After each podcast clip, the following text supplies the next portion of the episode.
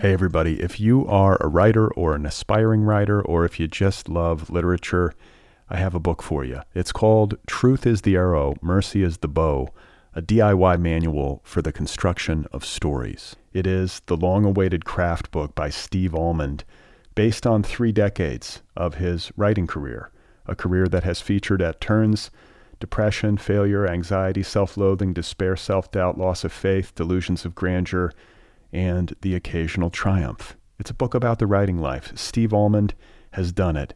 He has embraced it, the full catastrophe, and he has lived to tell about it. The Boston Globe says, quote, "This isn't just a book about writing, it's a book about honesty." And Richard Russo calls it, quote, "one of the best books on writing I've ever read. It's also the funniest by a country mile." Once again, it's called Truth is the Arrow, Mercy is the Bow, a DIY manual for the construction of stories by Steve Almond, available from Zando. Go get your copy right now, wherever you buy books. Another day is here, and you're ready for it. What to wear? Check. Breakfast, lunch, and dinner? Check. Planning for what's next and how to save for it? That's where Bank of America can help. For your financial to-dos, Bank of America has experts ready to help get you closer to your goals. Get started at one of our local financial centers or 24-7 in our mobile banking app. Find a location near you at bankofamerica.com slash talk to us. What would you like the power to do? Mobile banking requires downloading the app and is only available for select devices. Message and data rates may apply. Bank of America and a member FDIC. Hey, everybody. Welcome to The Other People Show. I'm Brad Listi here in Los Angeles. It's nice to be with you. Thank you for listening. Today I have another Craftwork episode for you. A conversation called How to Think Like a Publicist, featuring Lauren Cerand, a literary publicist with more than two decades of experience running her own thriving global communications consultancy. Lauren Cerand is known for her personal touch, her communicative elegance, her style, her joie de vivre. There's all sorts of things she's known for, but she is excellent at paying close personal attention to her clients, to their needs, to their goals and desires. She has cultivated over the course of her career a vast network of relationships in and around publishing, and she is expert at publicity and at making the kinds of strategic creative choices that will garner attention for a book, an author, and his or her body of work. Lauren Cerand works with authors early on in their careers or at pivotal moments in their careers. Her notable clients include Atticus Lish, Min Jin Lee, and Tayari Jones. And this year, Lauren Cerand launched and led for poets and writers the inaugural cohort of Get the Word Out, a new publicity incubator for debut authors. My conversation about how to think like a publicist with Lauren Cerand is coming up in just a bit. A quick reminder before we get going that I do a weekly email newsletter. You can subscribe for free over at Substack, bradlisti.substack.com. The newsletter goes out once a week. I let you know about the latest episodes of this program. I also share a list of links to things that I've been reading and finding interesting. So if that sounds good, head on over to Substack and subscribe. Likewise, the Other People podcast has a Patreon community. If you love this show, if you listen regularly, if you get something from it, I hope you will consider joining the Other People Patreon community over at patreon.com slash otherpplpod. Get yourself some merchandise, a t-shirt, a tote bag, a coffee mug. You can get a book club subscription, all that sort of stuff over at patreon.com slash otherpplpod. Today's episode is brought to you by Mariner Books, publisher of The Night Parade, the new memoir by Jami Nakamura Lin, a recent guest on this program. The Night Parade is the official November pick of the Other People Book Club. In it, Jami Nakamura Lin braids her experiences of mental illness, the death of her father, the resulting grieving process, as well as other difficult topics, all driven by the question how do we learn to live with the things that haunt us. That's The Night Parade by Jami Nakamura Lin, available from Mariner Books. All right, so it is time for the main event, my conversation with literary publicist Lauren Cerand. You will hear us in conversation talking about how to think like a publicist, which should be of interest to all of you out there who are interested in writing and publishing. I had a great time, as I always do, talking with Lauren, who I have known for quite some time. You'll, you'll hear us talk about that. We kind of came up together same generation, more or less, and I've known her for a while, and she's wonderful. So I hope you enjoy this conversation as much as I did. Here she is, ladies and gentlemen. This is Lauren Cerand. I went to school at Cornell and I majored in industrial and labor relations, which is a combination of politics, economics, some kind of legal stuff, and um, a lot of human resource management and labor history. Essentially, it's there's only one program in the country. Well, there's a few, but the one at Cornell is probably the earliest established one. So I did that for my major, and when I got out of school, I was really just deeply aware that I had been given this extraordinary gift to study at this university and to have had these experiences and to have spent, you know, four years kind of reading about workplace issues and sort of what people deal with and experience working every day of their lives. And I thought I really want to do something that supports that kind of ameliorate some sense of injustice in the world. So I got a job at the AFL CIO, which is the sort of highest level of the organization of all of the labor unions in the United States. And uh, there was only one job. There was a, it's a bit hard to find a job there, and uh, in the labor movement, unless you come out of the shop floor, you know, from a different uh, angle. And so I applied for a job in the media outreach department, and this was in the year 2001. So uh, I remember one of the questions was I was like, I'm I'm not quite sure what public relations is actually. I'd never met a publicist.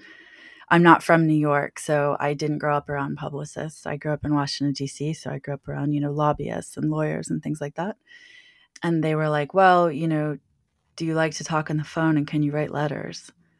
And I was like, yeah, I'm a teenage girl, of course. So that was kind of the introduction. And it was a very competitive process. I think there were 450 other applicants. And so I went to work there, and the idea was that they would train a, couple of people a year how to do public relations for these national and international campaigns supporting workers organizing their workplaces. And so essentially at the AFL CIO, I would be assigned to different departments within the organization, um, whether they were organizing workers or working on a campaign and um, you know wanted to compel the employer to sit down at the table with them and uphold their legal responsibilities. And so uh, i did that for a year. It's a lot of getting people on television. It's a lot of front page news. It's totally in the news cycle. It's essentially politics really most of the time especially because i was living in washington d.c so i was running press conferences on capitol hill and uh, really working primarily on, on newspapers and international TV. That was my main thing. And then um, at the end of that position, I was recruited to go and work in New York at the Garment Workers Union, which is a particular goal of mine because there are 65 unions and there's only one, I think, in New York. And so I really wanted to go to New York. That was really my dream. And so I went there and I did that for a year. I really liked it, but it, I was sort of going along and just sort of thinking, you know, I'm in this world that is really interesting and really aligns with my values, but I'm not sure that I'm reaching that many people that don't already agree with me. Or conversely, I'm having to pitch the Wall Street Journal editorial board, which is sort of famously conservative about people organizing, you know, in a chicken processing plant and the internal dialogue is like you know very straightforward but you have to still convince people that don't necessarily have a tremendous amount of understanding or compassion for what you're working on all the time you know, to cover the story and to be interested and to be engaged. So it was really creative work. It was incredibly challenging. You can't give up. You know, you can never give up because there are real consequences for that. So, you know, we just worked and worked and worked and worked until we got enough press coverage that, um, you know, it was a serious conversation that had to be had by all of the involved parties. So I did that in New York, and then I was really into books, but I didn't grow up with a about I mean I read books because I loved them, but no one in my family or life worked in publishing. I didn't know what it was. I thought it was a really elite thing, you know, that I would have had to major in medieval Irish classics and have grown up like spending my summers in Maine. And I just saw no way in to I could I just couldn't imagine it as a job. I mean, you have to sort of see a job or have it explained to you to understand that it's a job and there was no sense to me that a person could work in publishing. So uh, maybe you could be an agent because my boyfriend had an agent and he was a journalist. So I started a reading series with some friends. It was just a really feminist project. It was um, in a, a basement of a bar. I think that's around the time that I met you. And we were doing this, and people just weren't really sort of understanding that we were really had a point of view. And so we started a blog. I had to explain to everyone what a blog was. This is 2003 now and it really took off. It really started to change my life because all of a sudden, all of these people that wouldn't reply to invitations to read at the reading series were like, Oh, I saw you in the Village Voice. We saw you online. Like, yes, this person in Arizona has only dreamed of your reading series, you know, forever, even though it had been around for a year. So I started to see publicity in action, not just on a kind of broad scale, but actually impacting my life. And so, um, I was also at the same time the uh, guy that had shown me some apartments when I moved to New York. I had said, you know, what do you do? And I said, I work, you know, in this job. And I said, what do you do when you're not showing people apartments off of Craigslist? And he said, I um, I organize parties for artists to try and help emerging artists sell art. And I was like, oh, I didn't know that you could just say what you want to do. And so I was like, I want to work with you on that. I will volunteer my services so that I can learn how to do this different thing. And so basically, what he would do is he would rent uh, these like, huge venues that you know 1,200 people could come into, and then he would have 15 or 20 artists come and display their work for one night, get an amazing DJ, and then sell tickets at the door. And then ideally, some of the people that came to the party would then also buy some art, and it worked really, really well. And I was in charge of the publicity. And so, one of the things that I learned pretty quickly at that time, this is pre social media, the internet is just starting to emerge as a kind of social construct. And so, pretty quickly, because I was also running the door, what I learned was the sponsors wanted to see a listing in Time Out New York. You know, the sponsors really wanted to see this kind of print awareness. But if I asked people at the door how they heard about the party, they always said, a newsletter, an email, Flavorpill, a message board. It was like night and day.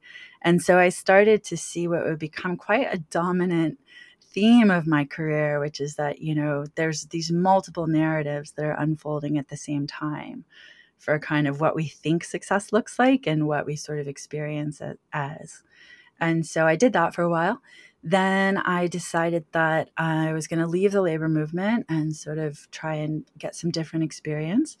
So when I was 23, I became the lectures publicist at the 92nd Street Y and the dance publicist as well.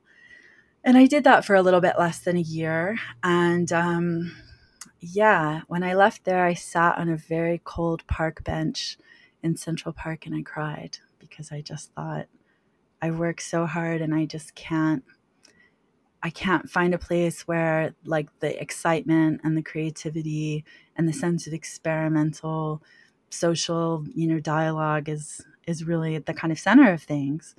And so, you know, at that time, publicity, especially in New York, especially in the cultural world, was very formal and was really only about getting newspaper coverage.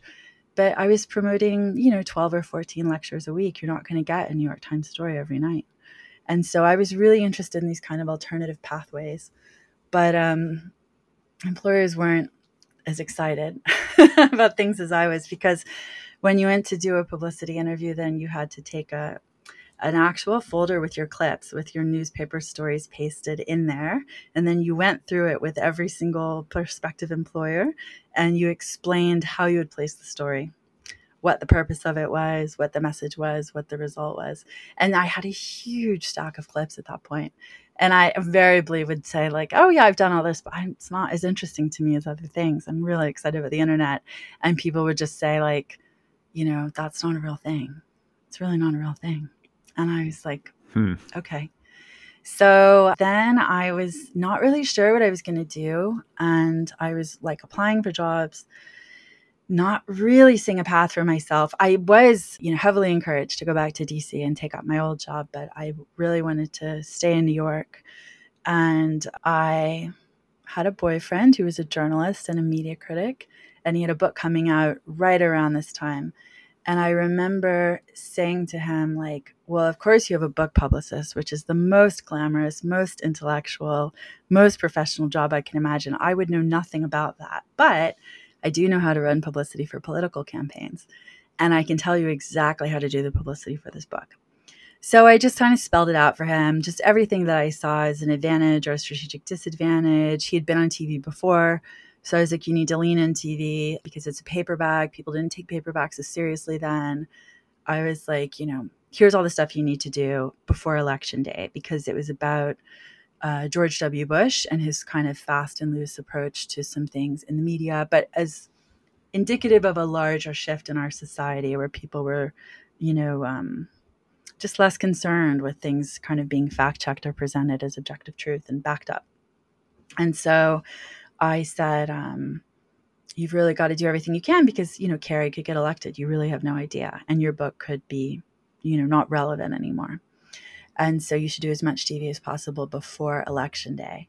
And I gave him a whole plan and he went to his publisher and we were living together at the time. And I remember he came back dejected and was basically like, you know, they didn't spend a lot of money. So they told me that it's not a priority. And I, having come out of an activist background at this point for my career, was like, that's not acceptable.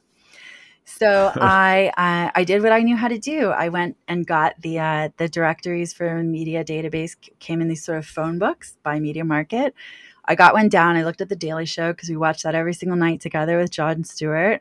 I saw that they like to be pitched by a fax, a letter by fax. So I wrote a, a, cover letter and I said, a lot of people say that young people don't care about politics, but that's not true. Like, here's some people that really, really care. And this is one of the co authors. He's done TV before. And I really think you should have him on to talk about this. And they said, yeah, you're absolutely right. So he went on The Daily Show and Jon Stewart. I remember very vividly because he said, I don't normally recommend books, but I think everyone in America should go out and get this one tonight. And that was it. So that became a New York Times bestseller overnight. Okay, wait, wait, wait, wait, wait, wait, wait. So, first of all, were you there? Did you go to the? Oh yeah, I was standing with, his agents, and they picked me up, and one of them spun me around. I bet. Okay, so that's question yeah, number one. you there. were there. You, you like kind of standing was, in the wings, watching this uh, unfold. Uh, right off stage, where you're looking at the people like on the desk, and you're with the producers, you know, with the headphones and the cameras. Okay. And then, secondly, was there any feedback after this from his publisher? And their- yeah, they were really mad actually because I hadn't told them that I was doing that. Well, what are they? that was the that was the uh, the actual response was that um you know they were they were unhappy about that. They would have preferred a heads up. I was like, whatever.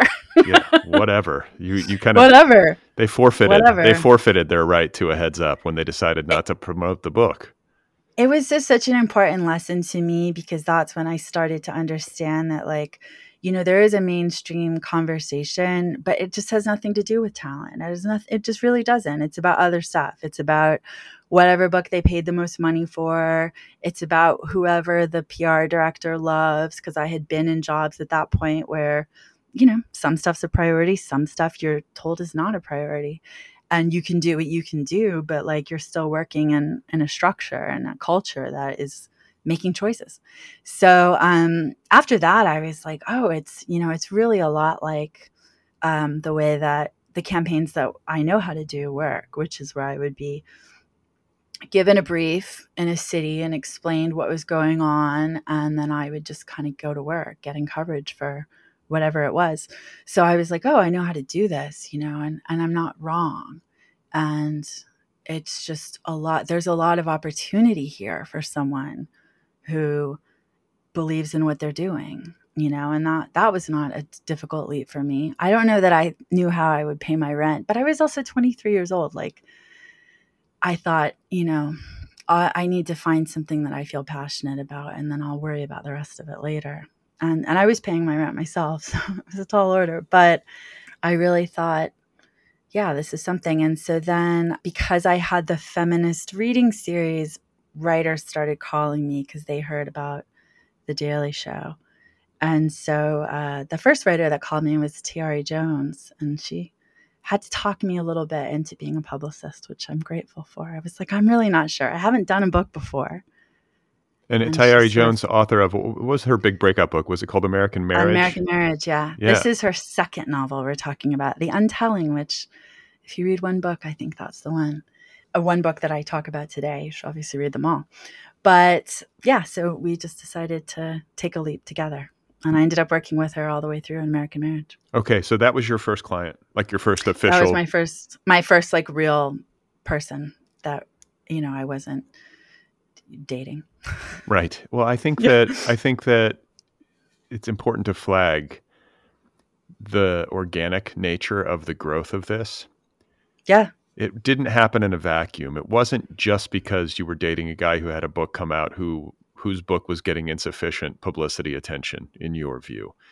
It was also that you were doing a feminist reading series. It was also that you had this background in publicity tied to the labor movement and your college education. So there are a lot of different pieces to the puzzle. And then it kind of culminates, at least in this very early phase of your career, in an author asking you, like you didn't go to her and solicit her, she came to you. Yeah, no, I've never solicited a project to this day.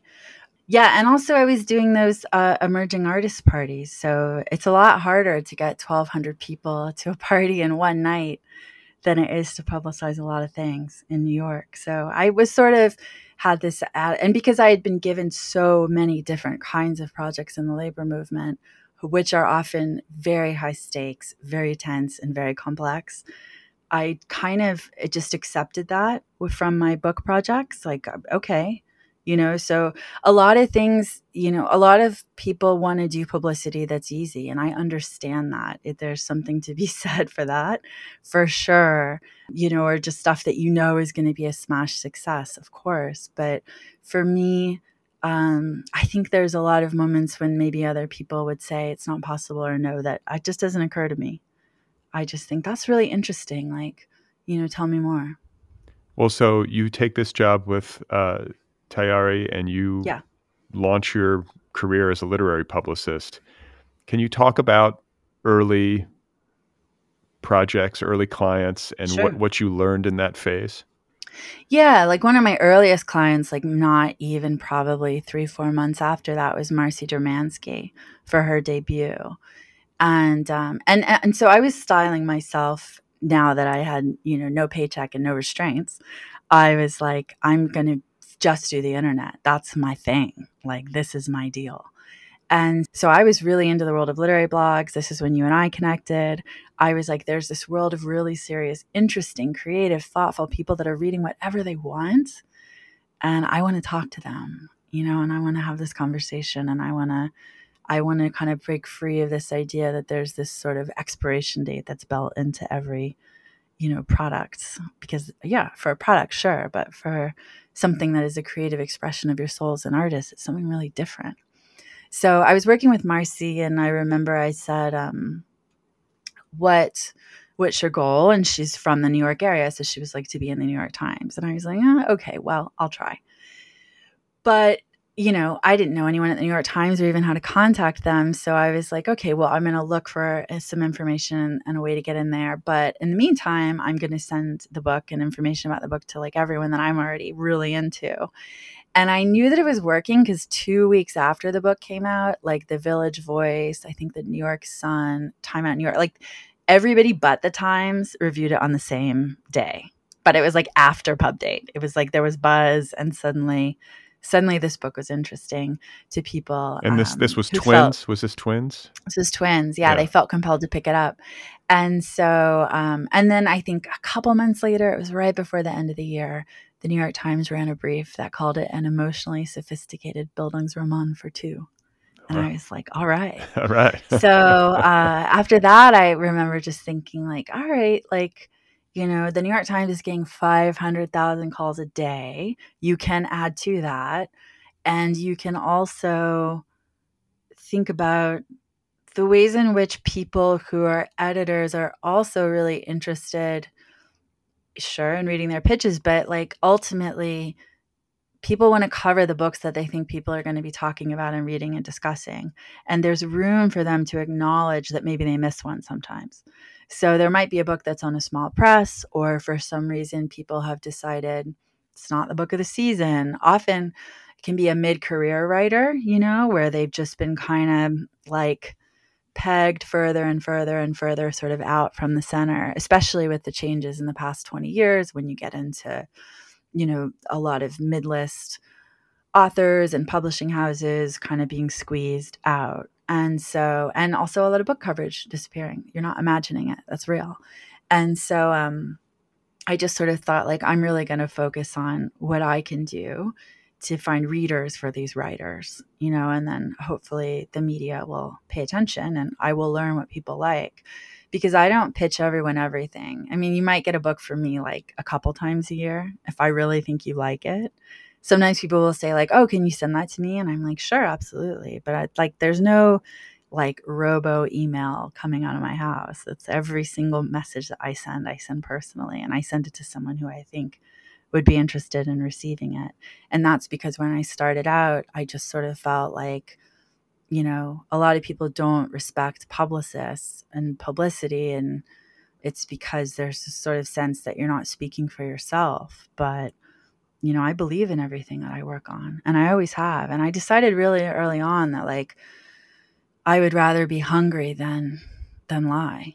Well, and I think that's a good point. I mean, the fact that you and I have known each other for so long speaks yeah. to your the personal attention that you take to outreach, which is unique I would say, in my experience of being on the receiving end of a ton of literary sure. publicity because of this show and because of the nervous breakdown in years past. And you do as as you start to receive dozens of these emails a day, mm-hmm. you realize like these are just copies and pastes. Like sometimes it just says like dear editor or dear content creator or something and you just like it starts to feel a little bit inhuman and I get that it's a lot of work uh, you know, to do the the volume of outreach that is being asked of a lot of these people. But I think if you're trying to build a career, particularly independently, that your strategy is advisable because after a while you start to tune out those robo mm. those robo emails you know but whenever you email me i read it and we yeah. and we know each other you know and like we have like a, a friendship so it's like a little personal touch goes a long way Thank you. Yeah, I mean, for me, it's really about like respecting people's preferences, which can be everything from that person likes a big book, that person doesn't like a big book, that person likes this, that person, you know, I do have a photographic memory, so it really assists me, but um I I really go out of my way to try and understand what people like and to only send them what I think they would like because you know, I do see this kind of it's a little bit different because I think at a publishing house level, you know, the publisher's job is to announce that there is a book available for sale. That's really the deal. But often I'm working in this kind of liminal space where I'm assisting, I'm on the team for that. But I'm also working with the author to figure out like how do you make the relationships that are going to sustain you? You know, and I think a great start is by being read by people that really get the work and understand the work and are kind of paying attention. And so I get that there's, you know, maybe always a, a, different group of literary critics working, or it's harder to get coverage, or this or that. And I have obviously a lot of thoughts about that. But I think on the fundamental personal level, it's just that it will always be a human endeavor for me. It's never going to be you know, I have a subscription to a media database, but I still every single email is typed out by me and sent by me, and it is with a lot of thought about where it's going. So, okay. So, early aughts, beginning in this line of work. Sure. Your career has tracked the, like as all, I guess all of our careers to some extent have tracked the rise of the internet, social media, the, the, the rise and fall, I would say, with some degree of sadness of the blogosphere like there have been all of these kind of tectonic shifts happening, mm-hmm. which have a great impact on book publicity. And so you're talking about reaching out to the New York Times on behalf of Marcy Dermansky. You're also talking about uh, the blogosphere and having affection for it and seeing its potential maybe earlier than some. Mm-hmm. You've had to be in a kind of constant state of adjustment over the course of your career in terms of responding to these changes. Can you talk a little bit about that part of it and, and having to kind of learn these new systems as they emerge? Well, I've learned it by experiencing it, which is probably uh, the wisest teacher. So, for instance, the things that work, I want to do more of. The things that aren't working, I tend to do less of. The biggest challenge has absolutely been just kind of trying to encourage people to really think about publicity in a contemporary context and not just what it was 20 years ago because there's so many people that are doing amazing work as historic preservationists trying to convince us all that we're still in a Meg Ryan comedy about publishing and you're going to go on a book tour and by the time you get back to the airport in the Twin Cities you're going to need a bodyguard. And I just it happens sometimes, but uh, it's really for me a, a process of constantly sort of learning how the world seems to work and how I seem to be experiencing it and how I might transmit that experience, you know, to authors and to people who are really interested in talking about books. I would say, you know, I'm not a snob about that. It's wherever it is that is relevant to the work that I'm doing. Hey, everybody, if you are a writer or an aspiring writer, or if you just love literature, I have a book for you. It's called Truth is the Arrow, Mercy is the Bow, a DIY manual for the construction of stories. It is the long awaited craft book by Steve Almond, based on three decades of his writing career, a career that has featured at turns depression, failure, anxiety, self loathing, despair, self doubt, loss of faith, delusions of grandeur and the occasional triumph. It's a book about the writing life. Steve Almond has done it. He has embraced it, the full catastrophe, and he has lived to tell about it. The Boston Globe says, quote, This isn't just a book about writing, it's a book about honesty. And Richard Russo calls it, quote, one of the best books on writing I've ever read. It's also the funniest by a country mile. Once again, it's called Truth is the Arrow, Mercy is the Bow, a DIY manual for the construction of stories by Steve Almond, available from Zando. Go get your copy right now, wherever you buy books.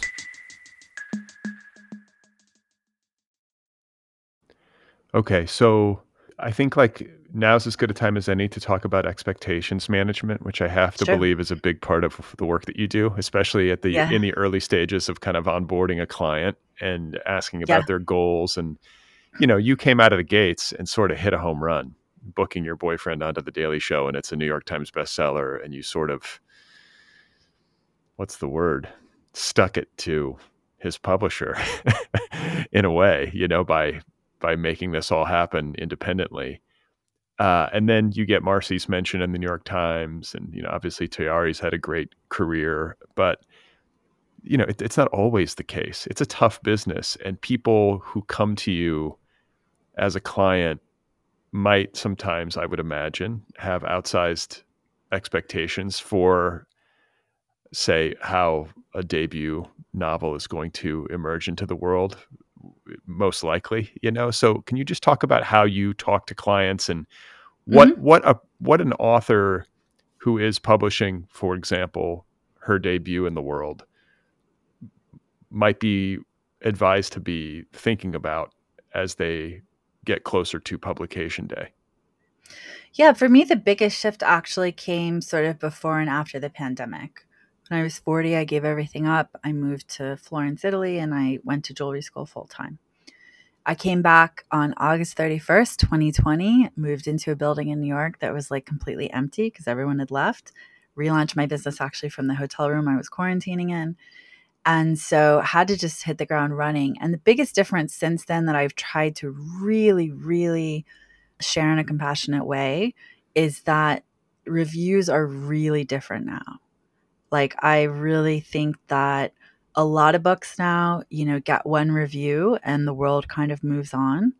So I just try to emphasize with authors in every single conversation that it is such an honor to be read by your peers and to have your work reviewed and that it's one element of a campaign and that other things have to be happening for you to reach readers because there's just no guarantees that that's going to happen. Before, I think there was a narrative that I still hear get pushed a lot, you know, that reviews are driving the campaign, you know, that you're starting off pub day, that all these reviews are going to land and line up, and then that's just going to build and build and build. I'm like, even when I see that, a lot of the times what I see is, you know, a book gets its close up and spotlight for a few days, and then the world moves on. There's books coming out every Tuesday.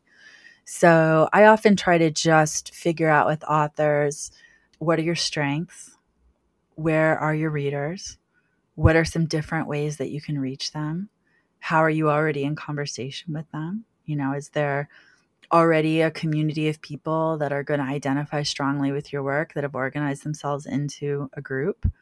What are some possibilities for telling the story about your work, whether it's through, you know, your byline, what you write, what you publish, your participation in the local literary scene, contributing in some other way.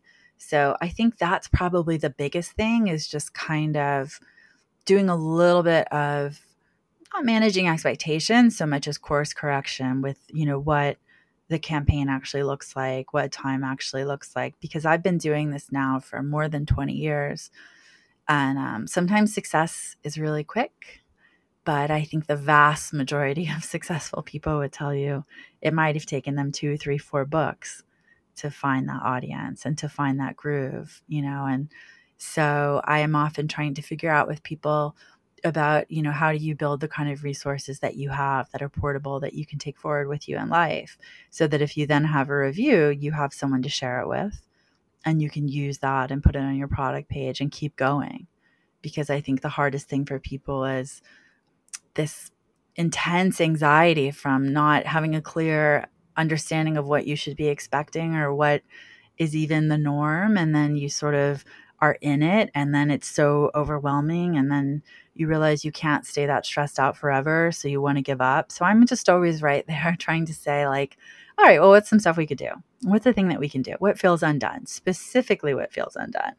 And how might we address that so that you feel like the momentum that you really want to feel with your career and with this work is happening. And that's there's a different answer for that every day. Well, and I feel like there is an element of kismet involved in any book that takes off, finds an audience, meets its cultural moment, kind of in step with the culture. There's an element of timing. Yeah. And so a question that comes up, you know, from an authorly perspective has to do with how much this kind of stuff can be muscled because yeah. I'm I'm the kind of person I have like a DIY uh, ethic to me and a sort of stubbornness. Like I will just keep grinding at something if I believe in it. Like uh, yeah. almost like look at my podcast, like 12 years in, you know. If I believe in something, I will just work and work and work at it. And I think that there is inherent in that sort of thing sometimes this idea that like if I just push hard enough, eventually it will break through. And the truth is that not always. Like it takes a little bit more than that. It takes like some good breaks, right? It takes the right coverage or it takes the right person trumpeting the book. Like who knows how exactly it happens, but mm-hmm. You just talk about that element of it and what your view yeah. of it is. Yeah, absolutely. I mean, my number one point is that success is not a referendum on talent or even popularity, but it is a referendum on obscurity you know and so that is kind of what a lot of people are looking at when they're deciding what which one of 500 books they want to put on a list or something which is just like you know, how well do I know this press? How well do I know the editor? How well do I know the author themselves? Like, what are they sort of connected to that I am familiar with or understand?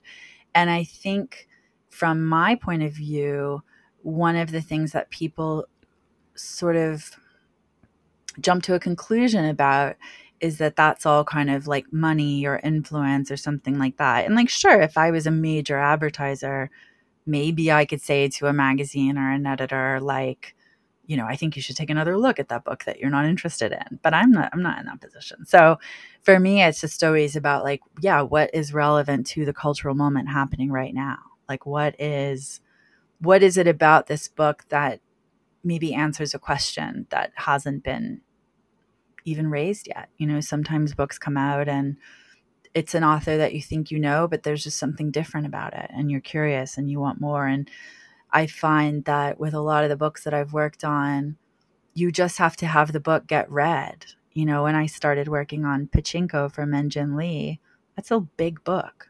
And big books often I find have a really interesting staying power because the people that make a commitment to reading more than, let's say, 400 pages often do want to talk about it for quite a while. But in the beginning, you're just sort of like, I need people to read this book. And the way to get them to read this book is for them to feel that other people are reading the book. And that starts out really slow. That might just be, you know, two or three or four or 10 or 15 people, but it grows. And so, what I think I see a lot of the times, you know, with authors who feel frustrated is this sort of sense of like, I'm being passed over. You know, I'm not a high profile person. And so, therefore, I'm not going to do anything and nothing's happened. But from my perspective, it's such a collaborative project when I publicize a book. So, you know, I'll often say to someone, is there an essay that, you know, you've wanted to explore? Is there another writer that you could interview or is there a book that you quite like that no one else talks about that maybe you could pitch something on or you know, what could we get you involved in? That might bring you to the attention of someone, you know, writing about books locally or nationally or on a niche topic.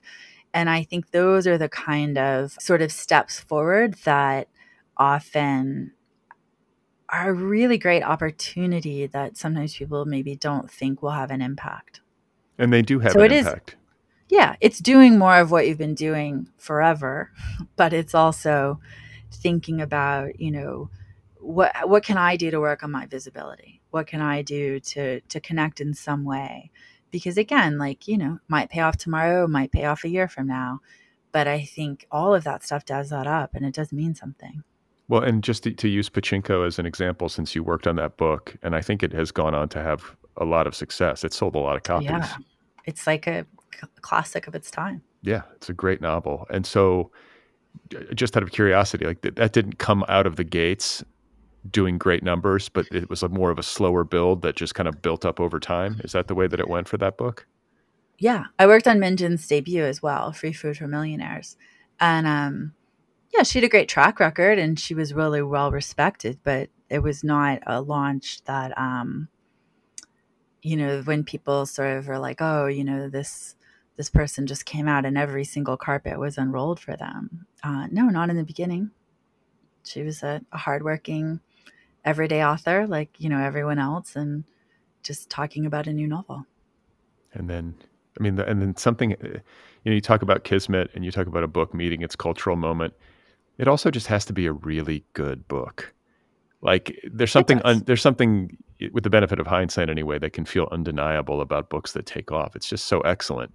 But there are plenty of excellent books that don't take off. So you can argue it both ways yeah, and I mean, there's no doubt that she's put the work in. You know, she's really connected. She's super committed. She's got, you know, work that she believes in that she's doing all the time. So, yeah, I mean, again, it, when people, you know, are like, yeah, great book and no one read it. Yeah, I've worked on some great books that no one read. But for me, again, it's not a referendum on talent. It's just a question of where might there be the next opportunity or, you know, how, what what could happen that would change that for this book and this author? You know, what might compel a publisher to reissue the book that perhaps didn't find as much of an audience as it might have deserved with the next novel? Or, you know, what might I be able to do to just get this author a better seat at the table when it comes to talking about the next book because it is really like it's a long term thing. You know, there are some people that I've been working with my whole career off and on when they have a project, and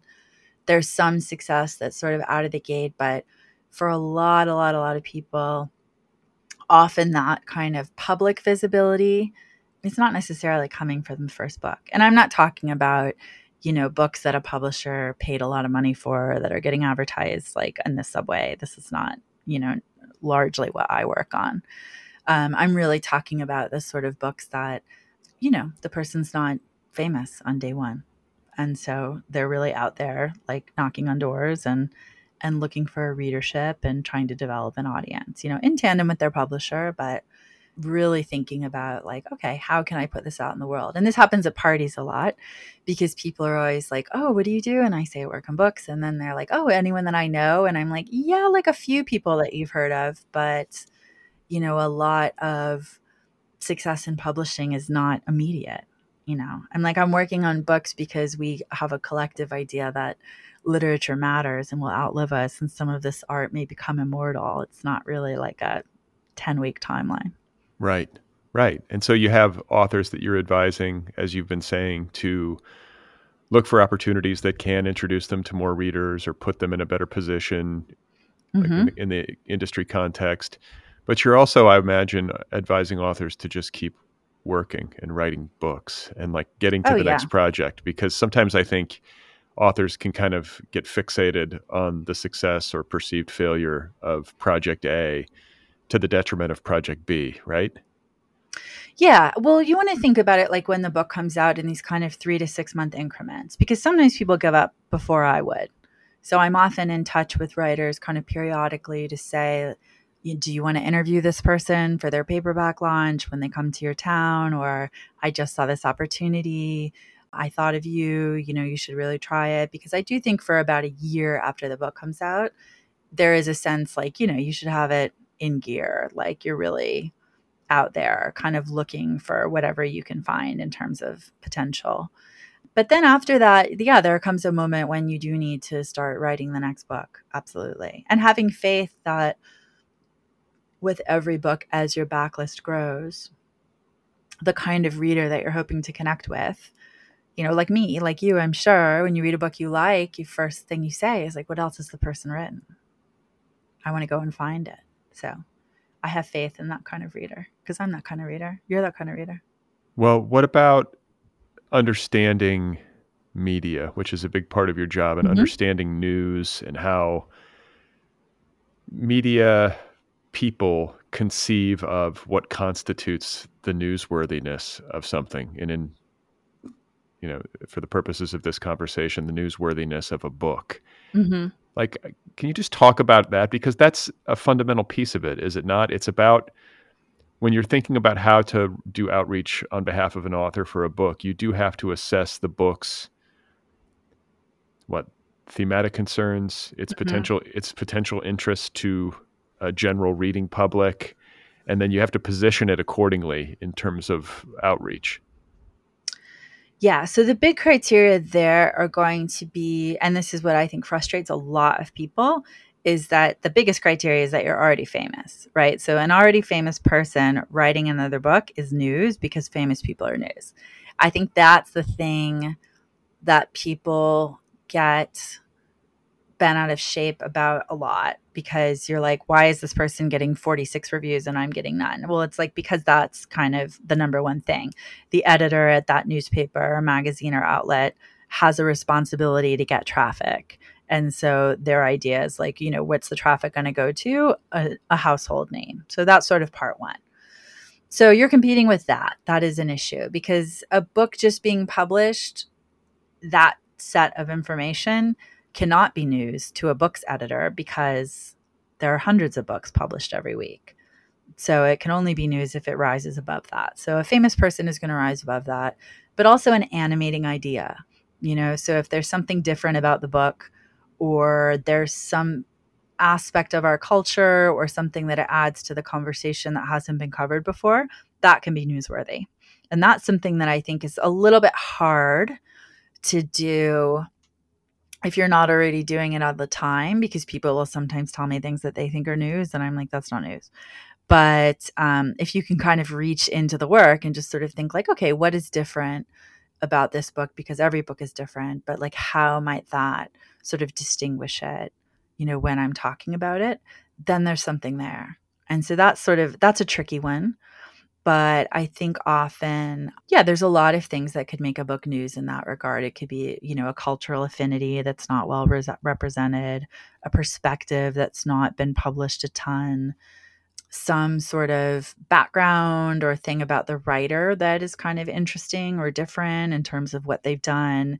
It could be something like working on a high profile Hollywood project or it could be something like, you know, having a kind of everyday job that someone wouldn't expect to also give rise to being a debut novelist.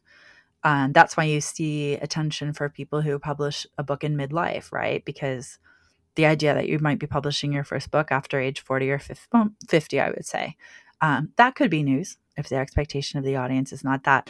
So it's sort of cultivating this idea of like, well, what is, it's not necessarily surprising because much of the news we read is not surprising, but it's this sense of like, well, what about this information is a deviation from the kind of expected storyline, right? So the editor is kind of reading the pitch and they're sort of thinking like, you know, when I, I pitch the Daily Show, right? The dominant cliche that never goes away is that young people aren't that politically engaged. They don't vote as much, you know, they're not as uh, up on the issues, blah, blah, blah, blah, blah. That's been around forever.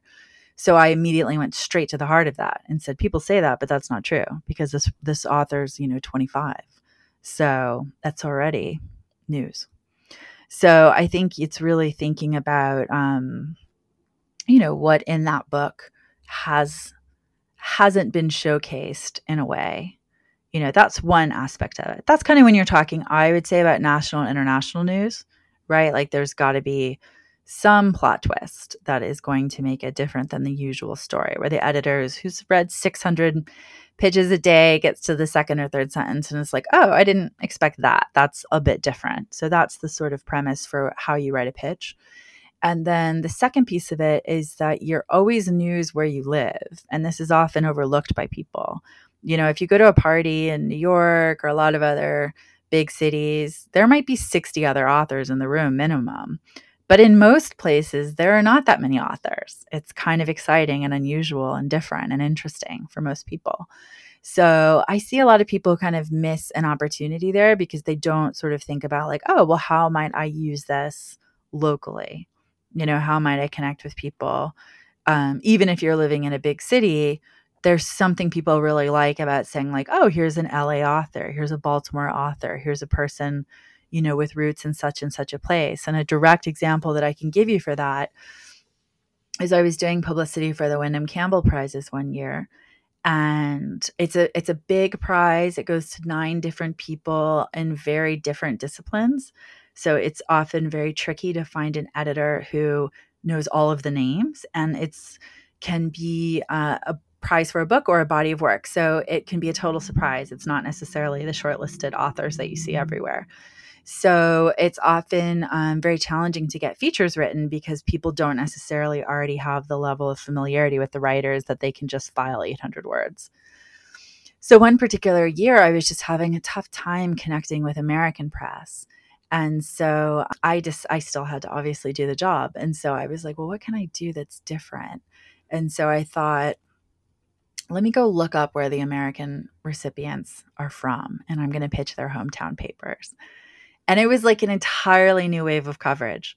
I think I had the entire front page of the Detroit newspaper's art section. There was a piece in the Twin Cities about a playwright that was so popular. They then ran it in the print weekend edition.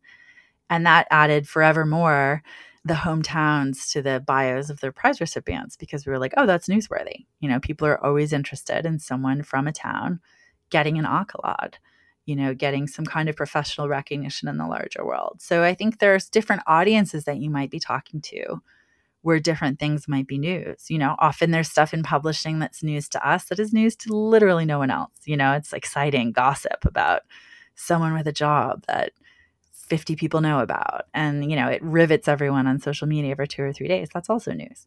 So it really has to be something that um, you think about because a book does not as you say come out in a vacuum. It comes out into the world.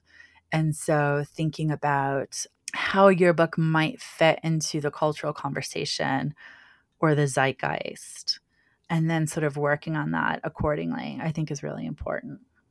Okay and when it comes to understanding the news and differentiating a book in that context in the marketplace, it sounds to me like it might be easier. And I think I've heard this said more than once that it's easier perhaps to market or publicize a work of nonfiction than it is to publicize a work of fiction because if somebody is writing a memoir about being raised by circus clowns, it's like, whoa, sure. let's interview it's that news. person. Yeah, it's news, right? But if it's, it's somebody, every parenting editor, yeah, sure. yeah. But if somebody wrote a novel about somebody who was raised by circus clowns, like maybe that's interesting, and you could get some coverage, but it might not be quite as easy to hook an editor. Is that accurate? They work in different ways. I mean, like basically, what you have to think about is like there's this sort, like every beat. You know, a beat is just a, a field of expertise for a journalist or an industry you know, it's operating on its own, but it's also connecting to the larger world. So you have to kind of think about those two things. So a book can be very successful in publishing media. And as we all know, like no one in the grocery store will have ever heard of it. But then there's like news that makes that level of awareness. There, people are completely aware of it. And so, you know, that often has to do with a book tipping over into popular culture. For instance, when Chelsea Hodson's book was read by I think it was Kendall Jenner on a boat, you know, suddenly that was front page news.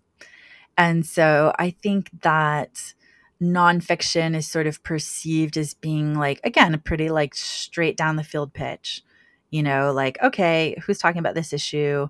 Let me get it there. Whereas with fiction, you really have to talk to people who already understand fiction but also are familiar with the players because again they're making these decisions about like who published it you know, can I get some idea of the relevance based on what I know about the writer, what I know about the press? You know, all of those kind of levers are sort of moving when someone's deciding to do coverage. So it is a little bit different.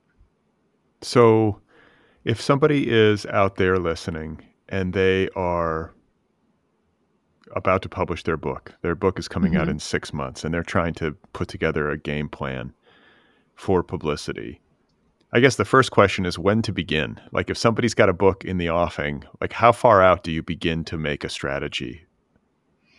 Yeah, you don't want to make it too early, but you want to be thinking about the news opportunities as you go along. So, one of the new news opportunities that's kind of emerged post 2020, in my experience, is the cover reveal. That didn't exist at all as a concept, like even three years ago.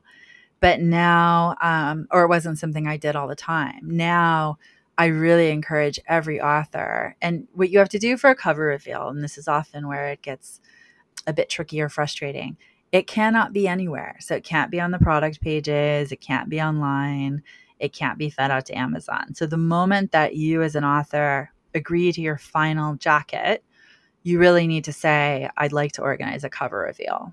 And that means either at a publication that you've contributed to or one of the bigger kind of online sites, you take them a package and say, you know, would you like to reveal the cover? And then that can range for everything from them posting the image on their social media to you know, asking you to write an essay about the inspiration behind it, even talking to the designer in some cases. So I think that's just a great example of trying to think at every point of kind of what the news is, because I often see people announcing things on their own social media, which I understand that's what it's intended for. But you also, when I think as you're trying to raise your public profile, you know, at what point could I maybe be sharing this information with someone who has a larger audience? At what point might it be news?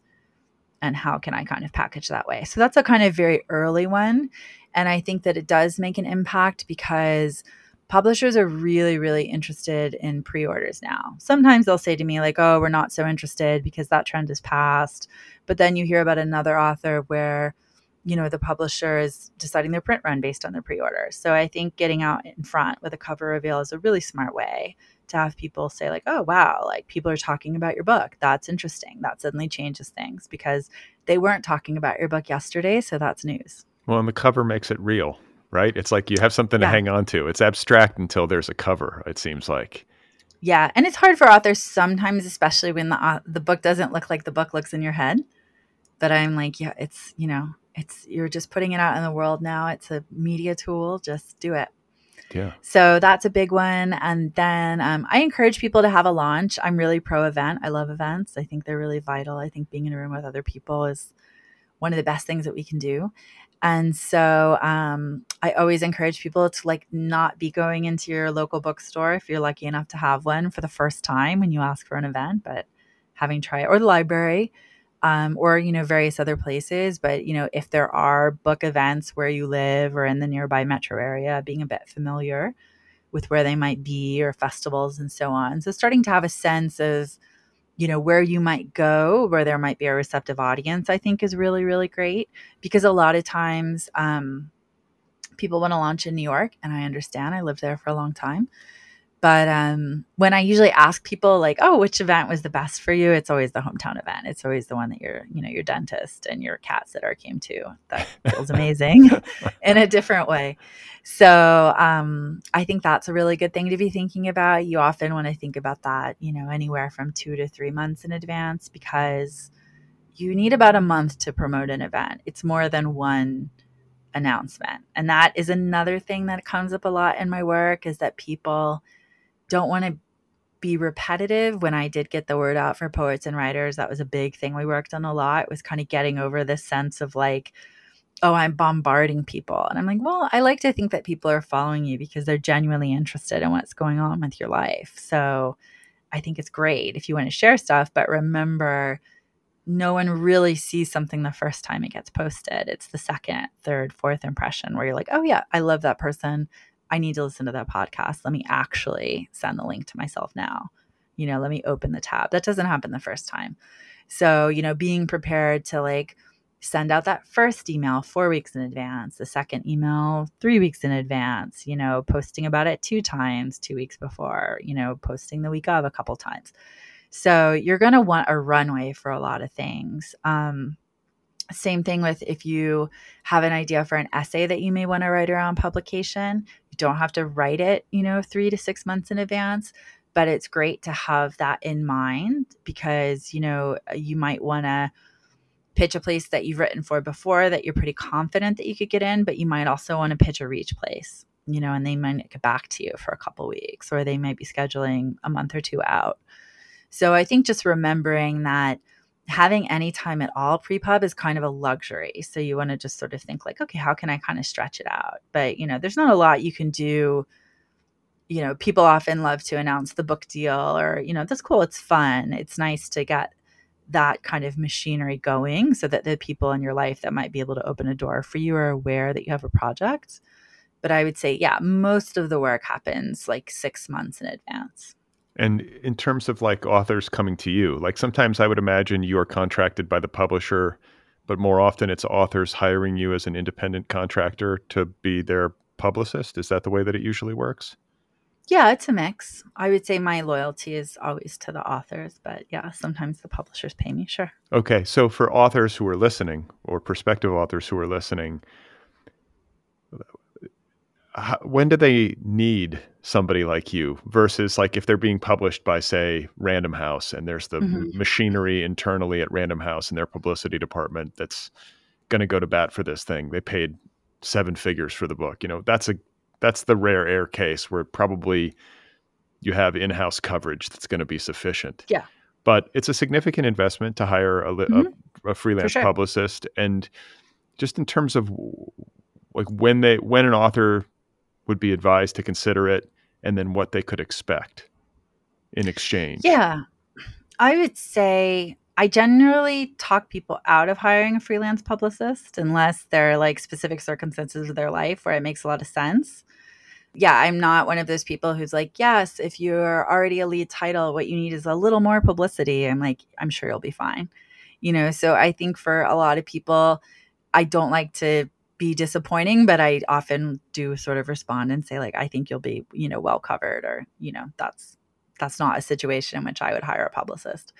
Often for the people that hire me, there's usually some reason that they maybe feel like there there's something challenging about you know getting into the public eye for them there's maybe some aspect of their personal story that they'd like to highlight but you know they want to make sure it's positioned exactly right or um, again the career stuff is really tough. If you get to a certain point of your career and people have an idea about you that's very fixed that can often take a little bit more than you know a publishing campaign to kind of think about and work on.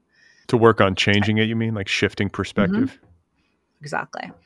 I would say to hire any freelance publicist you usually want to think about that a year to two years in advance just because um, it is an incredibly difficult job i have been supporting myself as a freelancer as a single woman living in like major cities for 20 years like it and I don't I have not inherited money or married it, as many of you know. So like it's really, really, really hard to sustain that as a business. So there's often not, you know, 30 or 40 independent publicists. There will often just be kind of a handful whose life circumstances and professional circumstances are are working in such a way that they can balance it.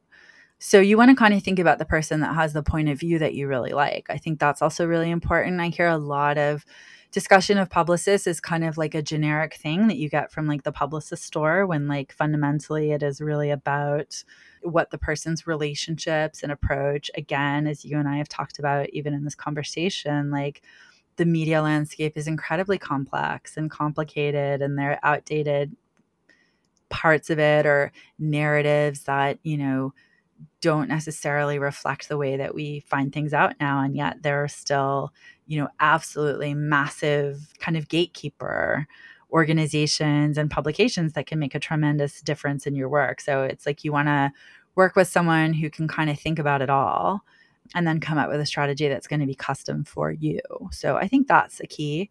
I would say i encourage people to just write me all the time because I always refer work to other publicists that are starting out. I have a real soft spot for people, especially that I've worked in house and kind of been laid off through no fault of their own, just because the cash flow is really, really difficult to sustain. So I often will refer p- work to people who I know are just starting out and can work, you know, on an emerging author's budget and it'll be really meaningful for both of those people to find some success. So I'm like, anyone can write me anytime, and I will always kind of give them advice for where they should go if I'm not the right fit. But yeah, no, for me, it really, I try to keep my list pretty short so that I can give everything like as much attention as possible. So sometimes I have an opening in the next season, sometimes I don't. So it really just matters that you just kind of start talking to people and yeah, just writing people and and doing a bit of there's not so much research because, you know, as a publicist, you should not be getting a lot of publicity. Like your client should be getting the publicity. I'd be a little wary of a publicist I saw everywhere. So I think it's really important to um, just kind of observe the work that you think is done really well and and how that work might be applied to your career and, and who you think might really get it. Like there's some people who specialize in nonfiction. There's some people who love working with poets. There's some people who do almost totally small press fiction. You know, like there's just so many different sets of experience and skills out there. So I do try and matchmake whenever I can. What's the general range? I know it probably varies wildly. Like you said, uh, debut mm-hmm. author, small press budget for somebody who's earlier in their career versus somebody like you who's been at this for a long time, like what's the range, just broadly speaking? Broadly speaking, like I would not expect it to cost less than $10,000 in most cases, unless you're catching someone who's like just left an in-house position and like has to pay their rent and, you know, can start tomorrow. Cause a lot of this work gets booked really far in advance. And then for like an agency where someone is employing people and they have health insurance and so on, it might be like 20,000 or up. It for, really just for, depends. For, uh, for how long? For a season? Like three months or what? Like, no, I think those are a little longer. I think those can be like six months or, you know, long. It really just depends. And also, like, every single publicist sets their own kind of description of what a campaign is and how they work. So some people might say, um, my work is time based. You know, I'm going to be on the project for so long, and then and then we're done. I've heard of that, where like the day that they're finished, they are really finished. And then there are other publicists that might say, you know, we're going to work on these specific milestones, and then we're going to kind of get through that. My work tends to be time based around publication, like checking in at different points when I think people really kind of need support and sort of deep strategic thinking. And then also kind of figuring out, like, okay, what's sort of your plan kind of going forward, like towards the end? Like, what do you kind of need to keep this going on your own? And how can I help you think about that strategy and kind of get you in a place where you feel really confident and that you're not like, you know, suddenly at loose ends?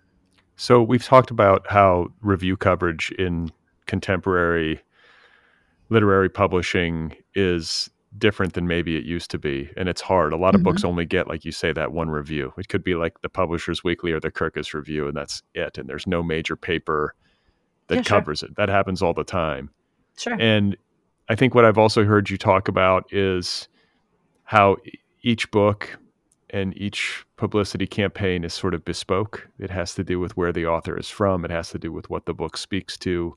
You have to get creative.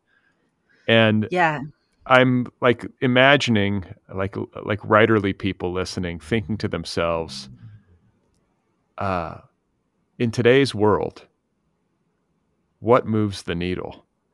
Like if I had to prioritize in a general sense for a publicity campaign, that I'm either going to be undertaking with the assistance of someone like you mm-hmm. or the in-house publicist at my publisher or just doing it by myself mm-hmm.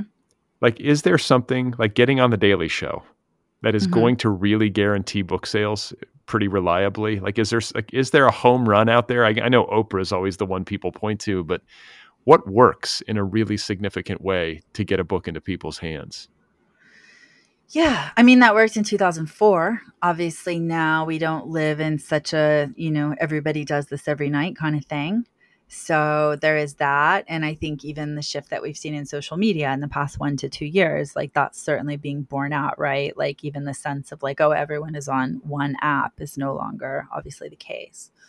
And then a thing I think about a lot is that we're kind of bombarded with so many things that we couldn't possibly read or experience all of them. So like a couple of weeks ago there was like a major book and I was like I feel bad for this person. Like I haven't heard about this book at all. You know and I'm like plugged in. Right. And then I went and read and it's like they had gotten amazing coverage. It just had not reached me somehow you know? And so that's something that I think about a lot is like it's not so much one thing that I see is kind of doing it, but what happens is like every single instance that you get of someone talking about your work or the relevance of your work or the impact of your work that allows you to then relay that into the next step. So I'll give you a great example. Very conventional publicity thinking is about kind of like, I know that you know this, emailing someone over and over and over again to be like, Brad, Brad, Brad, Brad, Brad, can they be on the show? Brad, right. Brad, I'm just circling back. Right. Brad, I'm checking in. Hi, Brad, I hope this finds you well. So I never send those emails kind of famously. I'm like, the person has the information in their inbox. If they see it somewhere online, they can like seek it out. Maybe I'll send them a copy. Like, I might text them if they're a friend of mine and I really think they've missed the boat but I don't send people like five or six or seven emails. I will only send a follow up email when I have material information that is of interest. So for me, those like little blurbs are really, really helpful.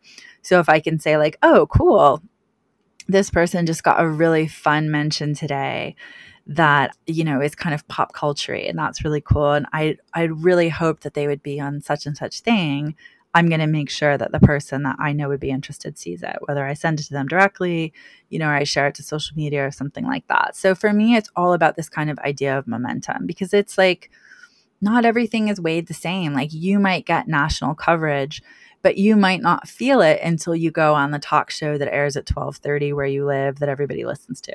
And that is the sort of thing. It's like for me it's much more about like what is the growing conversation about the book you know is it representing the book the way that you would like the book to be talked about if yes great keep going if not you know think about whose voice might be missing from the conversation you know or you know what can i do this this one really interesting dimension of the book just isn't getting picked up. Okay, we'll try and think about something that you might do to bring that in. So it's always kind of evolving for me with a forward momentum. And then ideally, at the end of a campaign, you know, it's kind of like I can sort of imagine, you know, the book is in a bottle at the top of the waves, kind of bobbing, and I might lose sight of it, but I know it never sinks. That's a lovely image. yeah. If I don't feel that way, I don't quit. you know, I really I keep going until I feel like okay, this person's got a plan. They may or may not take my advice. They don't have to. We're all adults. But, you know, I've sort of laid it out and been like, this I think would be really great. I think you should do this. And, you know, there's always something that feels undone. There will always be something where I'll think, like, oh, I'd love to crack, you know, that local media. You know, I haven't really been able to crack like local Baltimore book media, which there's a surprising amount of, but I just haven't figured it out yet because that's kind of new to me to be in this media market. I don't necessarily know all the players yet. So I don't obviously don't think about it all the time because I only have a couple of books that that's relevant for. But with every kind of opportunity that I have to try it, I try again. And then when I make it happen for the author that I want to make it happen for, like, of course, I'm going to mention the book from a year ago that I also hoped it might happen for because, like, a good book doesn't expire. Okay. So you're speaking to this now and you've spoken to it multiple times over the course of our conversation. And I want to drill down into it a little bit because it is so central to book publicity and so central to so many different aspects of working life. And it has to do with communication. Mm-hmm. You talk about writing pitches. Mm-hmm. There's an art to it.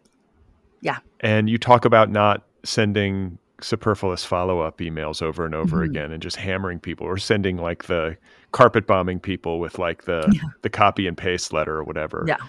Uh, one thing I've always admired about you in our correspondence, I would call it there's a certain elegance to Lauren Cerand. You have an elegance to you. And Thank there's you. an artfulness in the way that you communicate. It, it's obvious that there is a personal touch to it, but there's also, uh, it's very clear that some thought has been put into it. And can you just talk a little bit? Because I think, I mean, I'll give you a, a kind of glaring example of the wrong way to do it, but sometimes writers will come at me and just be like, hey, I have a book out. I want to be on your show. I just listened to it. It sounds good. You I'm just like, okay, like, I, you know, okay. And then I, I won't respond. Right. Because I have a lot coming at me. And then the person will just start hammering yeah. my inbox and then yeah. hammering my DMs on social media. Yeah. And I'm just like, I can't with that. Like, that is so obviously not the way to go. But what is the way to go? Because I think that's maybe an extreme example, but there are other people who might have a more discerning approach that still fails. Well, the reason that failed, the reason that the long copy paste letters fail is because they're too long and they don't think about you, right? So the person's pitch of like, I have a book, that's not news to you. You've got an inbox full of not news pitches. But if the person were to say, you know, Brad, here's something that when I read your most recent book really connected with me. And although I too am exploring auto fiction that also feels like ultra contemporary fiction, I think I've gone about it in a slightly different way. But what I think would be of interest to you is this that's a really different email. And that reflects that not just that the person has heard the show, but the person has thought about what you might be looking for. And so I think that when a pitch fails, it's just that the person isn't looking for it. And that's really, really hard to convey sometimes to authors because people are just kind of like, well, could you do it more or could you do it harder? Could you do it again? And I'm like, I can go back with a different strategy for sure. But everybody is looking for something. And I remember, you know, I get rejected all day long. And the things that people will say to a publicist, they would never say like to an author's face. And they're very helpful because it's very informative for me in a way that just kind of goes into my work that I don't tell anyone about. But it, you know, they'll say like, I don't like this kind of book. I'm not interested. I'll never cover this genre, whatever. So I keep that to myself, but then I might shift gears and I might kind of think about something else. And so I was waking up one day and I was like, oh, another long day of like so many messages like this. Like, how am I going to get through it? And then I was like, you know, I have ideas about what I'm looking for today. Like when I've got a few minutes off, I'm going to search for something or the book I want to read later. And I was like, everybody feels that way. And so maybe I need to think about this differently and I need to think about how to be a better matchmaker. And so I think that is something that gets lost a lot. People want to think like, oh, well, now the internet allows me to send 600 pitches at the same time you know and i'm like well if you're trying to test messaging in a broad way use social media right if i do a social media tweet or a post on facebook or instagram or something i it's a right away you know how effective it is right like people respond to certain things they don't respond to other things so i think that's a really nice way of testing messaging so like when you put stuff on social media see what people respond to if it's low or if it's especially high, take note of that because that's going to be really, really helpful to you when you're positioning the book. You're getting an actual real time public response on what feels most compelling to a lot of the audience that you're trying to reach. So I think people, again, that's something you get trained to do. So it's hard to kind of train people to do that. But often, if an author says to me, like, oh, I want to be in A, B, and C publication, I'm sort of like, okay, well, like what is a recent type of coverage there that you've seen that you think is really similar to your book or you know or there's an absence that is sort of u-shaped in this place because that's what i would have to pitch into i would either have to say like oh i noticed that you recently did this book i've got another book that i think if you like that one is really very similar or you know i noticed that you haven't featured this kind of author and I would really love for you to take a moment to consider this person. But a pitch for me is like six sentences because, like, you can click on things, you can reply and ask for more. You can do whatever you want to do if you want to have the conversation because it's a little bit like thinking about, you know, that thing that they say, like, oh, the cover letter is just to get the interview, right? Like, not the job. It's just to have a conversation, to get the recruiter to meet with you and to talk with you. It's very similar with editors, with critics, with booksellers. It's like, you're just trying to sort of engage someone enough that they give you some feedback, which may be a very quick, like, not for me, which again is really informative. It has kind of helped you understand, like, it's not going to go like down that road. Silence is also a very polite no. That's something that's really hard for people to understand. So often, if someone says, like, have you written this critic or this producer? And I'll say, like, I have, you know, I'll give them three days. If they haven't written back in three business days, like, we're going to move on you know, we might even move on today if I think there's quite a low chance of that being successful. So it's a little bit of a learned behavior, but I think it's really, really important to just be taking all of that information as feedback, right? Like the first time the person wrote you, if it was something you were interested in, you would have replied, right? But it was the sort of turn off of it where you're like, well, obviously I'm getting bombarded by people that want to be on the show. Wanting to be on the show is not news but demonstrating to me why you might be a compelling guest. Because again, going back to what I was saying earlier, everyone has a lot of faith for this idea that they might have made a mistake and they might have overlooked something really, really good. And you either experience that because suddenly everyone you know seems to be talking about a book that you'd maybe written off or not taken seriously, or maybe had just made a snap judgment about that was not right because now you see people talking about the book in a way that's different and surprising and like merits sort of further exploration. Or someone makes an appeal to you and you just think like oh i i saw that go by but now i can see that maybe it is for me. So it's a lot of just thinking about who might be interested and who might be looking and being really agnostic about that. Like everything is in some way of equal value to me because i can use it all. I can share a post that's really flattering. I can send a book to a reviewer. There still are like a couple of sort of major things, but I hesitate to define them as kind of goals because for every, you know, huge feature in X magazine that I have done that has been life changing, I've also heard from people that like, you know, nothing happened after they got that thing they dreamed about and now they've got writer's block and can I do an emergency consultation for them? And so I have to kind of, you know, be balanced. So one time I had this um this really actually cool thing. It doesn't happen a lot. It was a quite high profile mention for a small press book that I was working on earlier this year and I isn't something that I had prioritized, but I was like very flattered and I had a bit of a kick in my step. And I went to the post office and the um, postal worker said, "How are you doing?" And I said, "I got just got something in this thing." And they said, "What is that?" And I was like, "Right."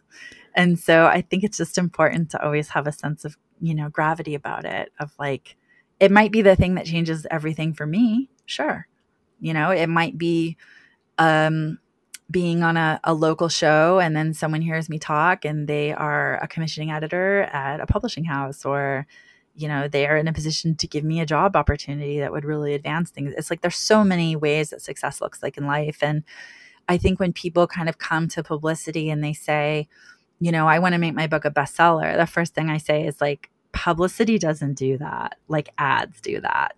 The publisher does that you know people that get books into costco and target do that you know like there are a lot of levers that you can pull but like those are not typically the ones that publicity kind of generates. It has the capacity, of course, to produce this like exciting, dynamic, unknown results, but that's because you're working in the news cycle. And that's not something that anyone can guarantee or prom like even if you could say like I have a great relationship with this person, I think they'll love the book. You know, the impact can be really different depending on the day. I was working on January 6th 2021 trying to get coverage, you know, for books, then immediately it was like there will be no coverage of books for quite some time, actually. Right. right. And, you know, I actually switched gears because I was doing a novel for a publisher called House of Anansi, and it was a Western. And I thought, you know, I, I can't even pitch a, a novel today. But I had also agreed to work on a translated biography of Hannah Arendt for them. And I was like, yeah, if I have extra time, I'll do it because I was working on them on an ongoing basis. I was like, but I'll focus on the novel. And I was like, I'm going to set the novel aside for the afternoon. And I ended up just like writing to a lot of political correspondents and got a massive interview for them that was everywhere. That was just absolutely wall to wall in a really interesting Substack at the kind of peak of when those were just sort of something you clicked on the second you saw it. And yeah, it totally changed the course of that book. And it's something I was just talking about a couple of days ago with someone that had seen it when it came out. So it really has a lot to do with your ability to just to like listen to the present moment like really really listen to what people are talking about doesn't mean again that that's a referendum on what matters just as what people are talking about and how does what you're doing kind of relate to that? Or how might it be a part of a cultural conversation that's happening right now? Or how might you know your fiction be made kind of tangible to people in the form of you know an event or an interview or a conversation that kind of grounds things in the present? It's the biggest difference between fiction and nonfiction right? Is like nonfiction often reflects historical or contemporary events that you can then you know give a time stamp to whereas fiction you know it comes out into the world and and we have to kind of bring it down to us for it to live in the present well and speaking of differentiating i mean you just touched on this it's worth like it's worth talking about a little bit is the difference between publicity and marketing. You talked about how publishers have the ability to kind of pull those levers and get mm-hmm. the book into Costco and Target, and that's not what you do. A publicist strategizes and tries to manage the creation of a public conversation about a book and an author. Is that even mm-hmm. close? Is that even close to yeah. on the mark? Do you know exa- that, that is like a bullseye. Absolutely. Yeah. So it, the public is the keyword because the keyword in marketing is market, right?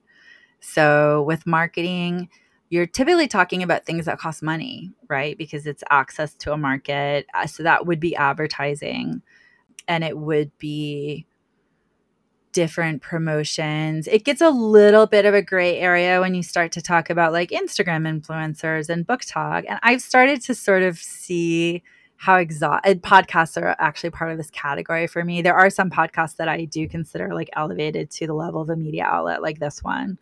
But there's other venues where I'm like, this is just a person with kids and a job trying to enjoy themselves. Like they don't need to get a hundred pitches. Like I can follow them and if they request a book, I'm happy to send it. I'm happy to just distribute it out in the world. But like I'm not asking for anything of someone that is not in like a kind of in a position to, because it's like this idea of like, oh, well, we're not going to buy ads, but we are going to bombard people, you know, with the opportunity to get a free hardcover in exchange for creating content. I'm like, I don't know that the scales really balance on that one for me all the time. So um, that can be marketing. I'm more like marketing from my perspective is like when you open bookshop and there's a banner for a book and you're like, oh, okay, there it is. There it is. so yeah, yeah. Uh, but there's like really interesting marketing you can do. There's a lot of, and I've done, you know, all kinds of sort of creative strategies because for me, it's like it doesn't have to be a break the bank kind of proposition to be successful. It's from my perspective, it's a little naive to think that all of these publications and all of these people are just going to create like this like really intricate, sophisticated, high art kind of criticism for nothing, you know, with no ads by publishers and, you know, no material support and that people are going to write for free just for the vibes. Like, I don't really subscribe to that. It's not my worldview. So I do think marketing is really, really, really important. And I do encourage a lot of small presses that don't typically think about marketing. I, I will often say, like, well, let's talk about what a kind of entry level ad might look like for you. You know, let's talk about some of these smaller publications, especially ones that I think are connected to a place or are just very committed to, you know, just really smart, intelligent, thoughtful criticism. I'm like, yeah, like, sure, you can pitch it for review, but could you support that place first on the press level? You know, could you?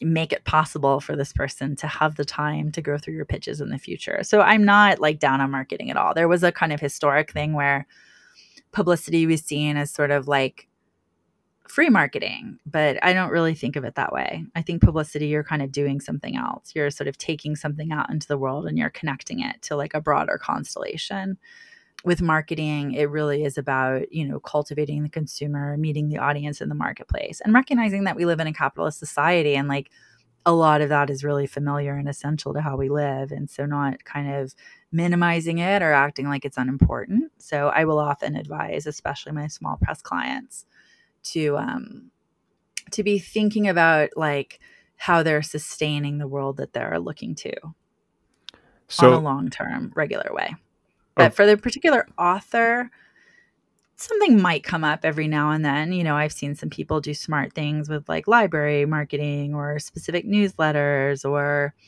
you know, something that you read all the time that you know if you could just get into that magazine, it would be amazing. But there's not really a path to editorial right now.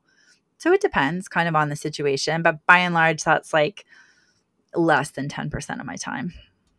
Okay. So, and another thing I want to cover just a little bit more because I think it will be on the minds sure. of listeners is book tour.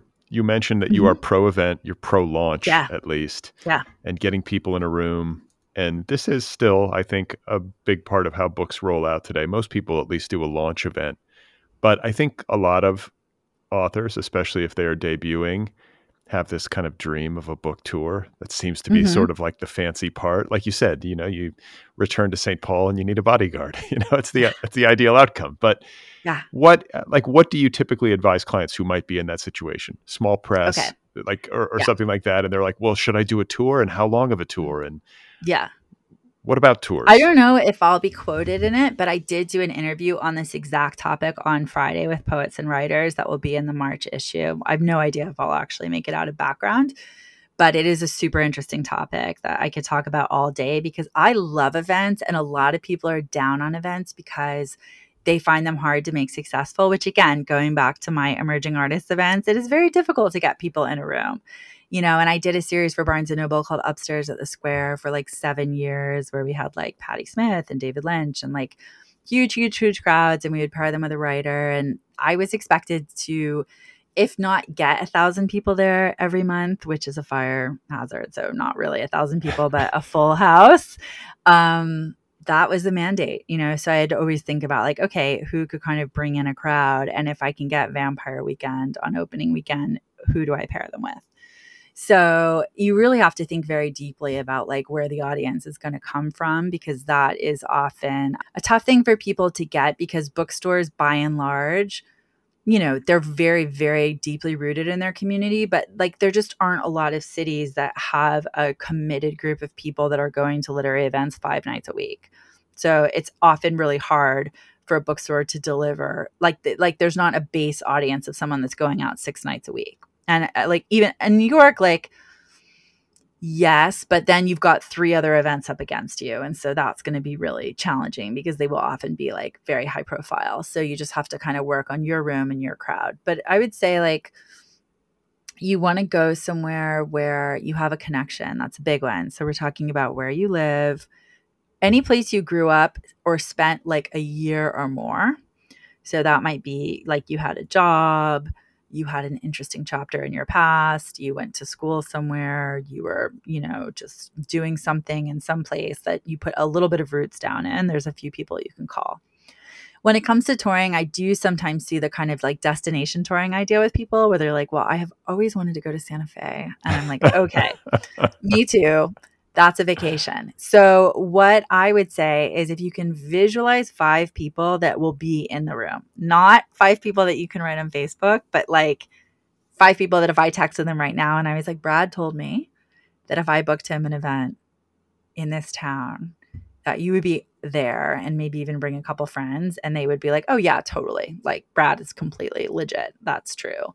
Then, yeah, do it absolutely. But you got to be able to actually like visualize the actual people because you know there's just not a lot of local listings and that just has to do with you know changing media. There's sometimes the possibility for really interesting local media. You can just get lucky especially with that local radio. But um i wouldn't make my book plans like i wouldn't make plans based on that. And i just had a dm today from someone who um you know, asked me for a book and then said they were going to talk to people in a city where I have always had a lot of trouble booking events because the bookstores in that city only like people from that city to approach them. They don't kind of like outside pitches. And it just never works when I try it my way. Like I have to have, and they were like, I'm going to pitch some of the local bookstores. And I was like, that's amazing. I'm here to support you. I know for a fact that in that city, when it comes from someone living there, it's like a really serious thing. And you probably will get a couple of yeses. So um, I think it really matters about like thinking about that. Like I spend a huge amount of my own personal money to travel to as many of my authors' events as I can because I like to know firsthand what it's like in a place so that I can be an effective strategist and I can really advise people well. So I like to be like, well, I was just in LA and like this is what I think, you know, this bookstore could do for you that, you know, you maybe haven't considered or you know, you should really think about doing a live podcast in this place or I've just been to that city and while I had a lot of fun, it was uh, one of the tougher events that I've done. And unless there's a magazine or, or a local person who's really high profile that has not left their house in four or five years and therefore it would be news, I don't think like now is the time. Let's look for a festival or just kind of put it on the back burner. So I like to really be able to say to people, you know, this is something that I think could be successful for you.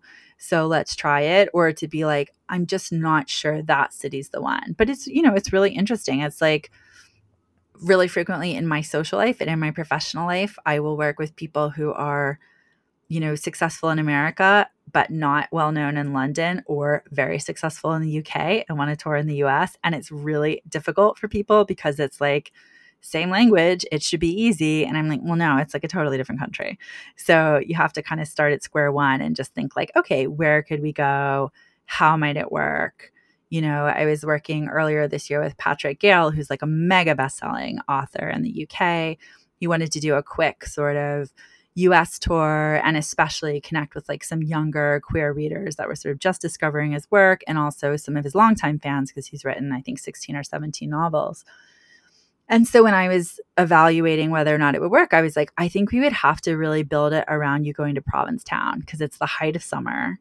You know, everybody that would really be able to support the book is going to be there looking for things to do. It's the time to go. Um, if we can get that, I'm really happy to kind of build a book tour around it. And it worked out. It was really amazing. The bookstore was hugely supportive. It was just a wonderful, wonderful tour. And so I think it's just about thinking really deeply about like, okay, what's the bookstore looking for in this town? You know, is there a connection there that maybe goes beyond my work?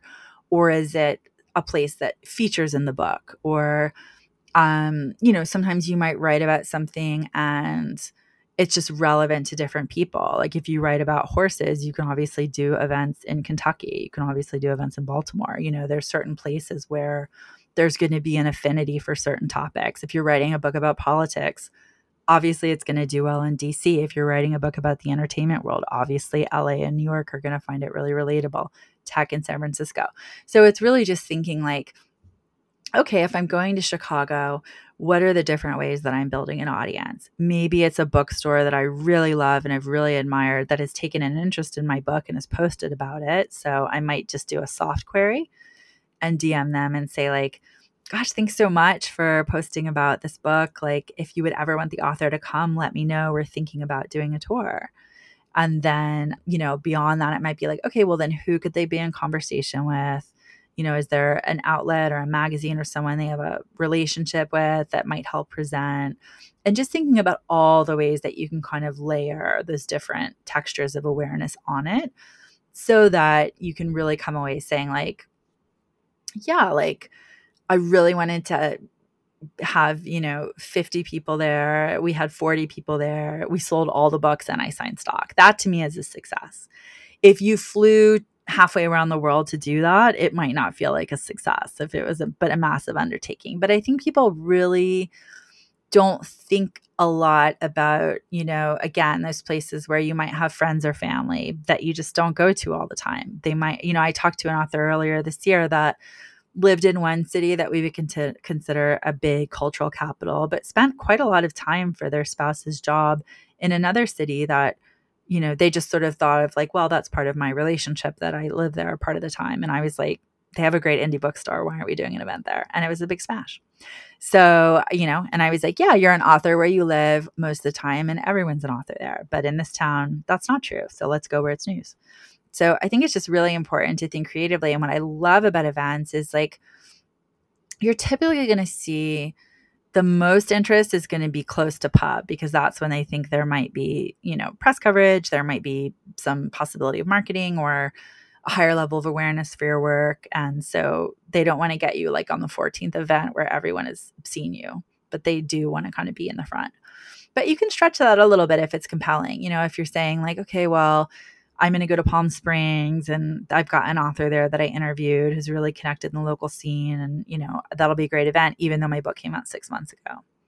So I think people often, yeah, they have a kind of like a very textbook idea about what a successful event is. And I'm like, take all the parts apart and try and put them together one by one and then see if that feels like it adds up to success for you. Okay. So a question that I think is related not only to touring and events, but to kind of everything that we've been talking about is happiness and satisfaction. Mm. Because I'm, you know, again, this goes back to the question that I asked earlier about expectations management. You must see all kinds of moods and outcomes among your clients. And mm-hmm. I think a natural question to ask is who are, generally speaking, the authors who have the happiest time of publishing a book and doing a publicity cycle for a book? Like, what are yeah. some common denominators among authors who have a good go of it? Yeah, the ones that are the happiest are the ones that have thought or are open to thinking really clearly about all of this stuff and so have their own plan and their own like roadmap of what success is going to feel like to me, who I care about knowing about this book, ways that I might reach them, how I might get to my readers, and then are able to have the attitude of like, all right, and then for the like, I don't know, four to six months that I have my publisher's attention, they will be amplifying what I'm doing. They will be adding a new dimension to what I'm doing. They will have different resources, different, you know, relationships, different things in house that they can do for me, but I will already be doing something. And then when that's over, I will continue on my way of doing the things that I know are going to bring me to an audience and are going to help me kind of cultivate readers over time. You know, those people, and there are probably one or two of them living at any one time, are I think the most kind of zen about it, you know. But I think it, is it is that ability to cultivate that sense of like, yeah, the publisher is there to do what they do, which is announce that they have a new product they they have put out a product in the market. That is really what they're announcing. They're not getting the world to recognize your talent. That is for like awards and, you know, other kinds of recognition and sometimes like a great review can do that. But from their perspective, it's like this is for sale, booksellers or major consumers can order it. That's really the deal. And so I think people often think, and it, part of it is because like there's just not, there's a lot of like, oh, you don't have to worry about this. We're going to take care of everything. And then like not over promising, but like not really explaining to people like how much of the day is rejection and how much of the time is like, well, you know, that person is seems really booked up right now. I don't even know if I can pitch them or you know, the bookstore was into it, but it's a really tough season to travel and I'm just not sure that tour is going to be what you want. So, okay, well maybe you can go in the spring. So it's like that idea of kind of flexibility, that idea of like, all right, well let's get started and then you can kind of get all of the pieces together. I think that is going to lend itself to a feeling of kind of confidence that is internal and that is the stuff that lasts you know and then when you feel like you've done everything you go back to writing and because it's it's not really possible to promote a book and write at the same time i yeah. don't know any writer and i've worked with writers that have sold you know tens of millions of copies and like fewer copies so it's like nobody does that nobody is like and then as soon as I hung up my, you know, headphones, I got right deep into that third or fourth revision of this manuscript I just can't finish. Nobody does that. Like I mean if I one thing today dispels any rumor, it's like most of 99.9% of the people that I work with do not write while they're promoting a book. Yeah, I've heard that repeatedly. They just kind of give it their all and then when it feels like you know w- when you can say like what feels undone and you're like nothing really at the moment then it's like okay it's time to just kind of you know press pause on the events unless they're really meaningful to you you know maybe talk to a book club sure that's a group of people any group of more than 10 people yes but um you know, not be going in that kind of like hunt and gather and search mode for opportunities, but rather just kind of let your sort of promotional side rest a bit while you turn your creative energy to the thing that you're really passionate about. So I most writers I know are kind of going in between depending on what they have going on. All right. Well, where can people I mean, I think we've covered Uh, if not all of it, a lot of it, uh, you know, a lot of what a, a writer will face when it comes to book publicity. If there's anything that I missed, feel free to interject here. Otherwise, I'm I just want people to know where they can find you if they want to try to hire you or if they want to just learn more about you online? Yeah, I mean, anyone can send me a note through my website, laurencerand.com, anytime. And then I'm on X under my old blog name, Lux Lotus. And then X, X being former, the site formerly known as Twitter. Known as Twitter. Yeah. And then I'm on for the moment. And then on Instagram, I'm Lauren Cerand. And then I'm on Facebook. I'm not really active on anything else at the moment. Like okay. that was really interesting for me the first time that I like came to a new app and was like, I'm fine.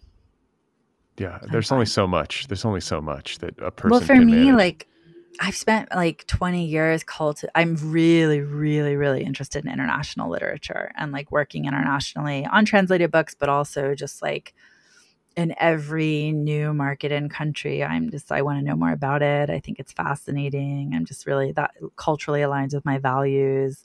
I lived in Italy for a year. Like I just, I follow kind of everything. So I, um, I'm always sort of expanding in that way and sort of thinking like, okay, what is the kind of reach of this new app and would I still be able to kind of get international literary news and, you know, how can I kind of focus on that? So I think in the last year, I've probably subscribed to like, I think I read like newspapers and magazines in like five or six countries every day.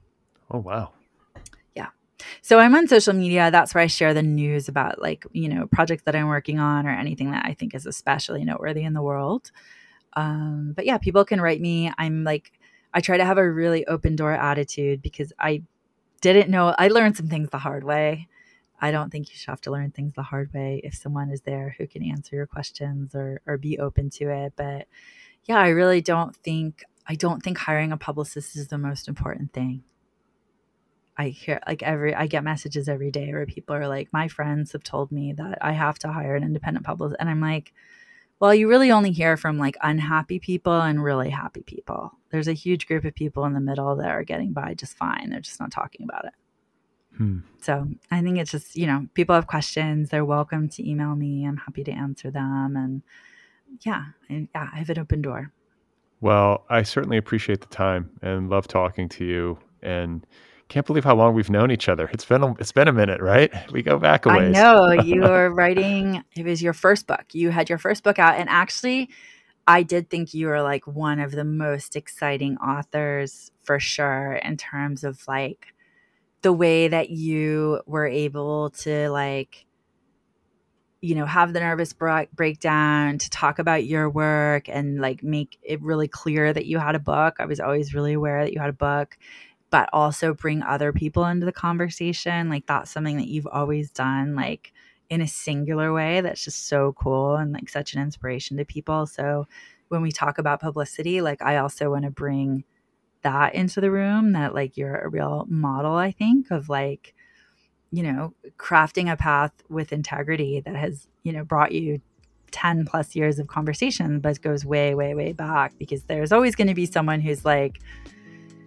i can only write my work in the forest where there's no light and you know in a house with no windows and that's great if you need that to work you should the most important thing is creating the work but I think the way that you've been able to, you know, connect to the world and and make something really powerful, yeah, it's always been an inspiration to me. So thank you. All right, guys, there we have it. That was my conversation with Lauren Cerand, literary publicist, teaching us how to think like a publicist.